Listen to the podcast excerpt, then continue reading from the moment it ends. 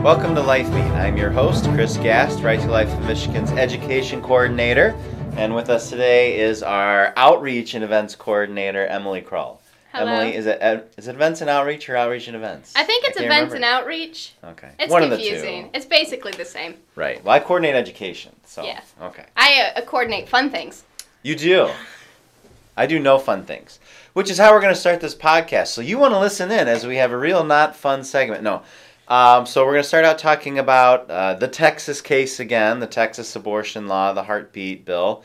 Um, so there was actually a Supreme Court hearing on November first, Monday, about this particular law. And the Supreme Court wasn't actually hearing a challenge to the law itself. In a very convoluted way, they were hearing uh, a challenge as to whether or not the law could be challenged. So, um, and this is going to be real important, as we'll get to in a second. So right now, the reason that the Supreme Court hasn't overturned the law, because it blatantly goes against Roe versus Wade, um, is that uh, it's not enforced by any government official. So Texas made abortions after the abortionist can detect a heartbeat illegal, but there's no criminal penalty. There's only uh, you know, a civil penalty um, from a lawsuit.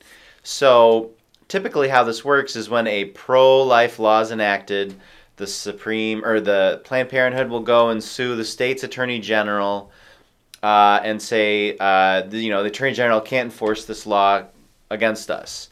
And the Supreme Court or another federal court will say, um, well, you know, you're technically not being harmed by this because you're not the woman, but we're going to cheat and give you what's called third party standing and let you sue. And we're going to uh, prevent the law from ever being enforced. And that's how it normally goes. And then in order for a pro-life law that's new to actually get enforced, has to go up to the Supreme Court and get their stamp of approval. So in this case, you know, Planned Parenthood couldn't sue the Texas Attorney General and say, I mean, I guess they could and say, don't sue us. But the problem is any citizen, actually anywhere, can sue one of these abortionists for breaking the law. So in order for Planned Parenthood or another abortion business to successfully sue, they would have to sue all three hundred thirty million American citizens, because potentially anybody could sue in court in Texas to collect this civil penalty.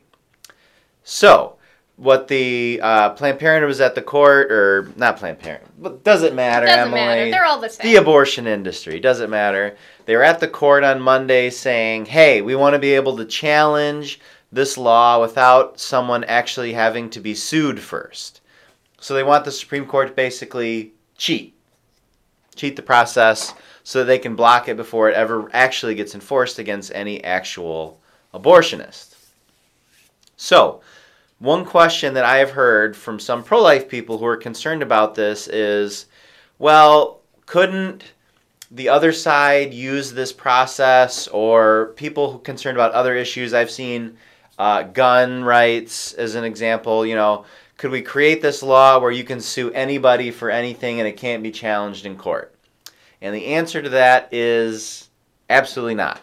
And that's because, first of all, you can sue anybody in court for any reason at any time. Uh, as any lawyer will tell you, when you're trying to do something that is actually legal, the lawyer will say, well, they could still sue you and you still have to fight it. Um, I mean, I could sue you right now, Emily. I'm going to sue you for Um, reckless endangerment because you are, um, I don't know. Breathing oxygen in your office? Oh, you could have COVID. I, I'm going to sue you for COVID. Yeah. There you go. Um, and she would have to go to court and defend herself and say, I'm not going to kill him with COVID. Um, and the judge would hopefully throw that Hopefully. Out. Although I would prefer if I could sue you for a million dollars. That wouldn't be bad. Yeah, but what okay. million dollars? What a right. pipe dream. Right. Um, so that can't really happen in this case. You know, it's, let's say they pass a law that says, you know, um, oh, you can sue someone for owning a gun. The first time that goes into a court, a judge would say, hmm, Second Amendment, no, boom. And that's the end of it. Um, so with, in order for that sort of scheme to work, they would have to create a law like Texas, making owning a gun, for example, illegal, but no criminal penalty, and someone could sue. But in, ca- in that case, a judge would look at it and say, oh, nope, Second Amendment, you can't do that, boom, that's the end of it. So in this case, with Texas abortions law, uh, you know, a pro-lifer could sue the abortionist who broke the law, and then a judge is going to say, oh, hmm, Roe versus Wade, boom, no, that's the end of it. But the problem is uh, that hasn't happened yet. And so what the the reason this is working is because nobody has sued really an abortionist yet, although there is the one case where cases. Okay, where they're like their own suing their own side. Yeah, well, one of them is a man suing because he wants the law declared unconstitutional, and the other one just wants the ten thousand dollars reward. Okay. So So um so that could certainly happen, and when that eventually works its way through the court, unless, you know, in the Dobbs case we overturn Roe versus Wade, a judge is going to declare the Texas law unconstitutional, and that's the end of it. So the reason this is confusing for people is the abortion industry wants to cheat the legal process and have the law declared unconstitutional before there's any actual case or controversy. So, you know, this really can't be abused in another circumstance, Emily. I mean, you can't, you couldn't take something that's specifically constitutional and say no. I mean, you can't write a law that's saying, you know, you could sue someone for owning, you know, a rutabaga. You know, I mean, it, if you if you banned rutabagas, then it would be illegal. You know, it, it wouldn't matter. Um, so if you hear someone trying to make the argument that, oh, well, what if this sort of, this is an abuse of power, this process, and it's like, no, it's just the abortion industry wants to not have to deal with defending themselves in court. They want to be able to cheat the process and skip an extra step. Um, that's all it is. And it's working because that hasn't happened yet. And so, you know, Texas's law was never really meant to be like a long-term law that lasts. It was either meant to, A, be, you know, it was going to be either, A, immediately thrown out, which it wasn't because the judges are actually following correct judicial procedure. Uh, B, it was going to be in effect for a short time and save a lot of lives, which is what it looks like it's going to be right now. Or C, it was going to be used to challenge Roe versus Wade at some point, although that's not going to happen because the Mississippi case, oral arguments starting in a couple weeks, and a decision in twenty twenty-two, that's going to be the one to determine Roe versus Wade. So all Texas did here was a really slick legal maneuver, taking advantage of the abortion industry's greed and their lack of courage. Yeah. And it's not going to, this is not going to have really uh, long-term implications, other than the fact that, I don't know, an extra two thousand people are alive. That's pretty good. Pretty good. That's yeah. Generationally long term, and it's very interesting. Really, there's not, there's nothing stopping abortionists in Texas from performing abortion after a heartbeat. There's nothing stopping them other than the threat of a civil lawsuit, and so I think it speaks more to the fact that they are so afraid of the discovery process. That oh yeah. That's. That's the only thing I can think of, is that they are so afraid of having the truth about their businesses known that it's enough to scare them. Or they don't want to pay the money. Or they don't want to pay the money. Even though they can call up, as we said many times, they can call up Warren Buffett, Bill Gates, George Soros. They can call up the guys. The Biden administration. They can go up people who collectively own more than a trillion dollars and get a bailout. So it's just really laziness. I th- you know, I think a, a little angle to it is they just don't like being challenged. Probably. They don't have to want to defend what they're doing. They've never um, had to. Right, because the Supreme Court has always let them cheat, and it's supposed to be the women who are supposed to sue because it's supposed to be the women who have the right to abortion, but no, the way the court set it up, really, it's the doctor has the right to kill the child, and, um, you know, women is immaterial to it. Um, so that's kind of, you know, won't have a lot of legal implications in the long term, but political implications, Emily, this Texas case has had a lot. Maybe not as many as Terry McAuliffe hoped, right? no, no, not a, not enough for him anyway. So after this Texas abortion thing went down on September first is when it went into effect. And then if you follow the news, you notice that abortion has been the major talking point of certain political parties um, in the United States. Um, Planned Parenthood and their abortion allies have been spending millions and millions and millions of dollars on advertising and campaigns saying that, you know, the big scary conservatives are trying to, you know, rule over women's bodies or some crazy thing like that. And so what we saw in Virginia this last week is we had, uh, of course, the, the gubernatorial race in Virginia between the very one hundred percent pro-abortion McAuliffe and the moderate, he's not one hundred percent pro-life, but he's the most pro-life cat. He was the pro-life person on the ballot in Youngkin. Um, I think he's got a couple of, of exceptions in there. And the McAuliffe campaign went one hundred percent for the abortion angle. They had advertisements. They were having rallies outside of Planned Parenthoods. They were pushing, pushing, pushing that angle. And what we saw from the exit polling in the race, which, of course, Youngkin won, um, was that people really didn't vote because of the abortion issue. Only six percent of the voters in Virginia said that abortion was their their number one issue, um, and the majority of those who said abortion is their number one issue were voting pro-life. So um, I think it just goes to show with that polling specifically and the the change in demographics and, and beliefs around the country is that pro-abortion in individuals are really one hundred percent all about the abortion topic. But that's not where the majority of people are. When you get down and you talk to people and you challenge beliefs, you find that most people, and what the closest polling we have is something like seventy percent of Americans want restrictions on abortion.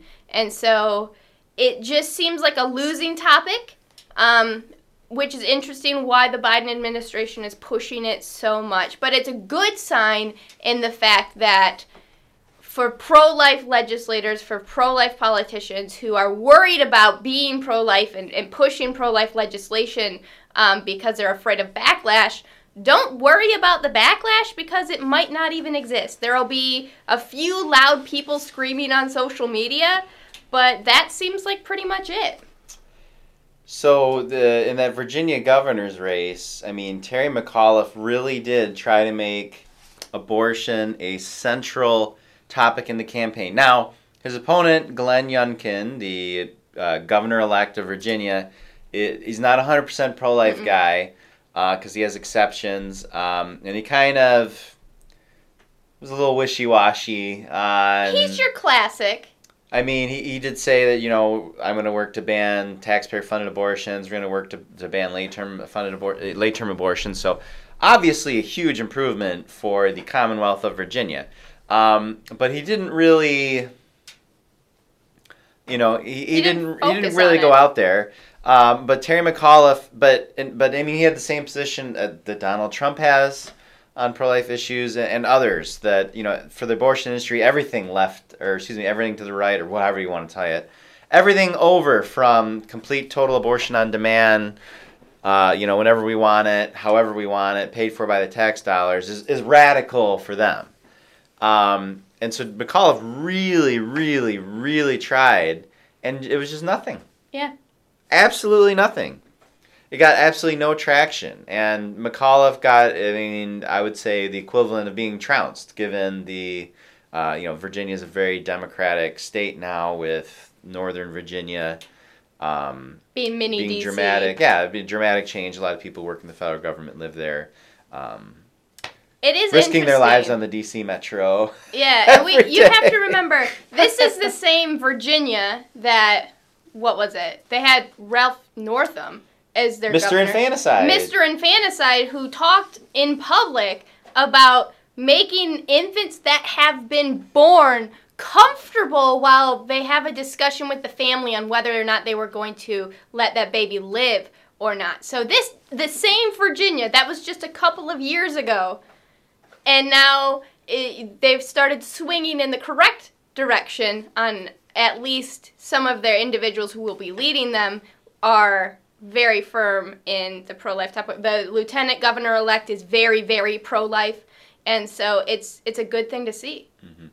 You know, and a lot of pro-life politicians uh, tend to get so clammed up, I think. They're going to scream at me on social media. Right, because, you know, well, no one likes to get screamed at. Uh, sometimes they're a little nervous because they don't know really how to defend their view very well. Uh, and sometimes there have been plenty of pro-life politicians who can't explain their position out of a wet paper bag.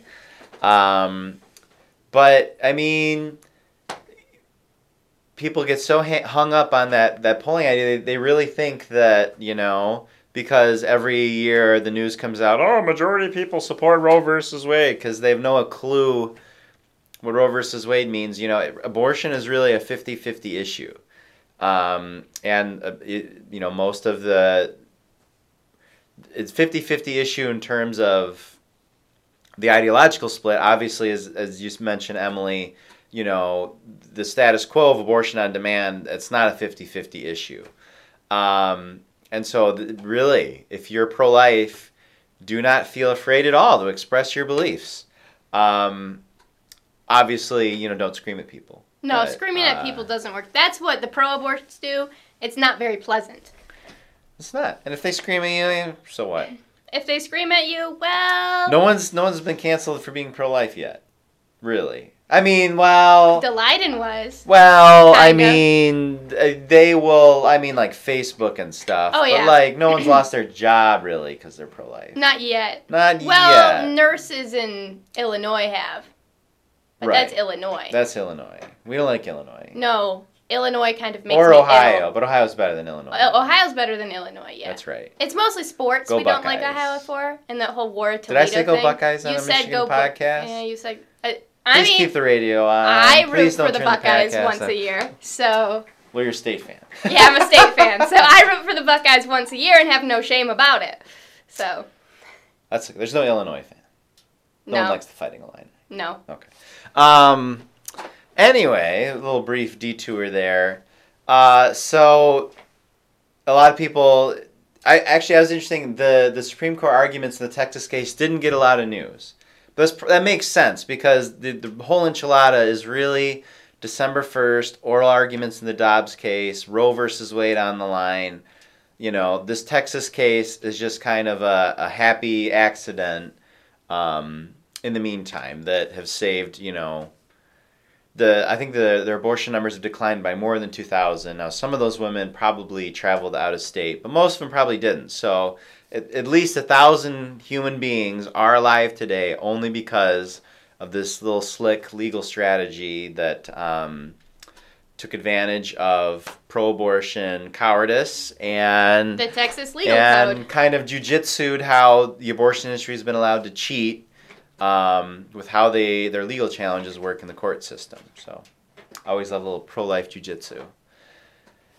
We got ten minutes left, Emily. What are we going to do for ten minutes? What are we going to talk about? Well, we could mention, so this is National Adoption Month um, here in the United States, and it's kind of a big deal. We like to celebrate adoption, and maybe we could talk about a certain New York Times tweet that came up. So you, you and your you and your tweets. I oh. love talking about things crazy people say on social media. Okay, so to set this up, uh, C N N had a segment that was talking about inflation, which is you know it's not really our issue, uh, and they were interviewing a family with many children, um, and they were talking about the price of milk. And they were saying that they go through, was it eleven gallons of milk? Gallons. twelve gallons of milk a week. And, you know, when the when the price increases eighty cents and you multiply that out, you know, that has an effect on the budget. Um, so whatever. So how, you know, kind of why we thought it was worth commenting on it on Twitter. Um, so a lot of people generally of the more... Democratic, liberal, left-wing, however you want to say it, persuasion, uh, were dinging C N N, of all people, um, and this family for being, like, weird. Like, who buys, who buys that much milk and milk doesn't cost, you know, you can't buy milk anywhere for two dollars in America. Well, I mean, we won't get into, you know, the fact that groceries tend to be cheaper in some rural areas that make up most of the country. Um, we're not going to get into an economic argument, but I just thought it was so interesting, like, for two reasons. One, you know, the the the abortion supporters tend to be very against the idea of families having a lot of children.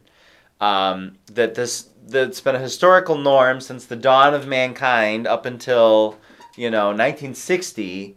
You know, is somehow this weird aberration that we can make fun of. You know, they don't want you to make fun of the fact that they don't want any kids or whatever. Um, but they, in return, will make fun of you for having more kids. A little hypocrisy there. Um, you know, don't judge my reproductive choices, but we're going to judge the ever-living daylights out of yours. Um, but then the other thing, too, is this family, Emily, of, I think, nine kids? I think it was, it was yeah, nine like... kids. I think two, two were biological, um, six were adopted, and one was a foster, chil- uh, foster child. So, Emily, what's the number one, I don't know, the number one, what's the most, one of the most common arguments that pro boards go to when we talk about abortion? They always say the foster children that need homes, and if, if you want to save babies from abortion, adopt them yourselves. And we're sitting here, and I saw this on social media, and I just had to, I just had to laugh, because right. It was the same people who are saying all you pro-life people aren't out there in line to adopt every baby, which is a lie. You don't care about foster children, which is a lie. And here you have the same people being absolutely horrible to this family that is made up of adoption and foster yeah, kids. Those kids drink milk. those oh those idiots. It, those it, rubes. It just goes to show, and, and especially now this came to light during National Adoption Month, and it's just how obtuse do people have to be to be so locked in their ideology that any time you have, mo- and this isn't the only example, but numerous examples of families that adopt, that do foster care, that genuinely love and care for children. So the people that you're saying, you should be that family, but then they are super degrading to the family that's doing exactly the thing they say everybody should do. It's ridiculous. Yeah. So ridiculous, we were defending C N N, who, by the way, has not apologized for trying to destroy the life of Nicholas Samet. Just going to lay it out there, although they did settle the lawsuit. Um, but, yeah, we were taking the... And then and we decided to pick as our particular foil the New York Times. Yes. It was actually the New York Times crossword. like Making some joke about it. They they made some joke of something like, sorry, can't complete the crossword. I'm too busy carrying yeah, my twelve by, gallons yeah, of yeah. milk. But there were a lot of people. It wasn't just like random people. It was oh, no. very the very intelligent. The blue check mark. Right, yeah, the blue check mark class. All these people on these verified users on Twitter who are the, the elites and the smart folk. Um, I don't know. You, you can't, you, I mean, you can't win. So pro-lifers... Now, not not every person who supports abortion is like that, but just keep in mind that for the hardcore people who really support abortion, there's nothing that you can do to prove that you aren't a horrible monster who, you know, actually, you know, you could say, you know, I have, I have, I'm taking care of seven adopted children, and there's still something wrong with you, um, because you're not on their side. So for the hardcore, hardened pro-abortion activists who...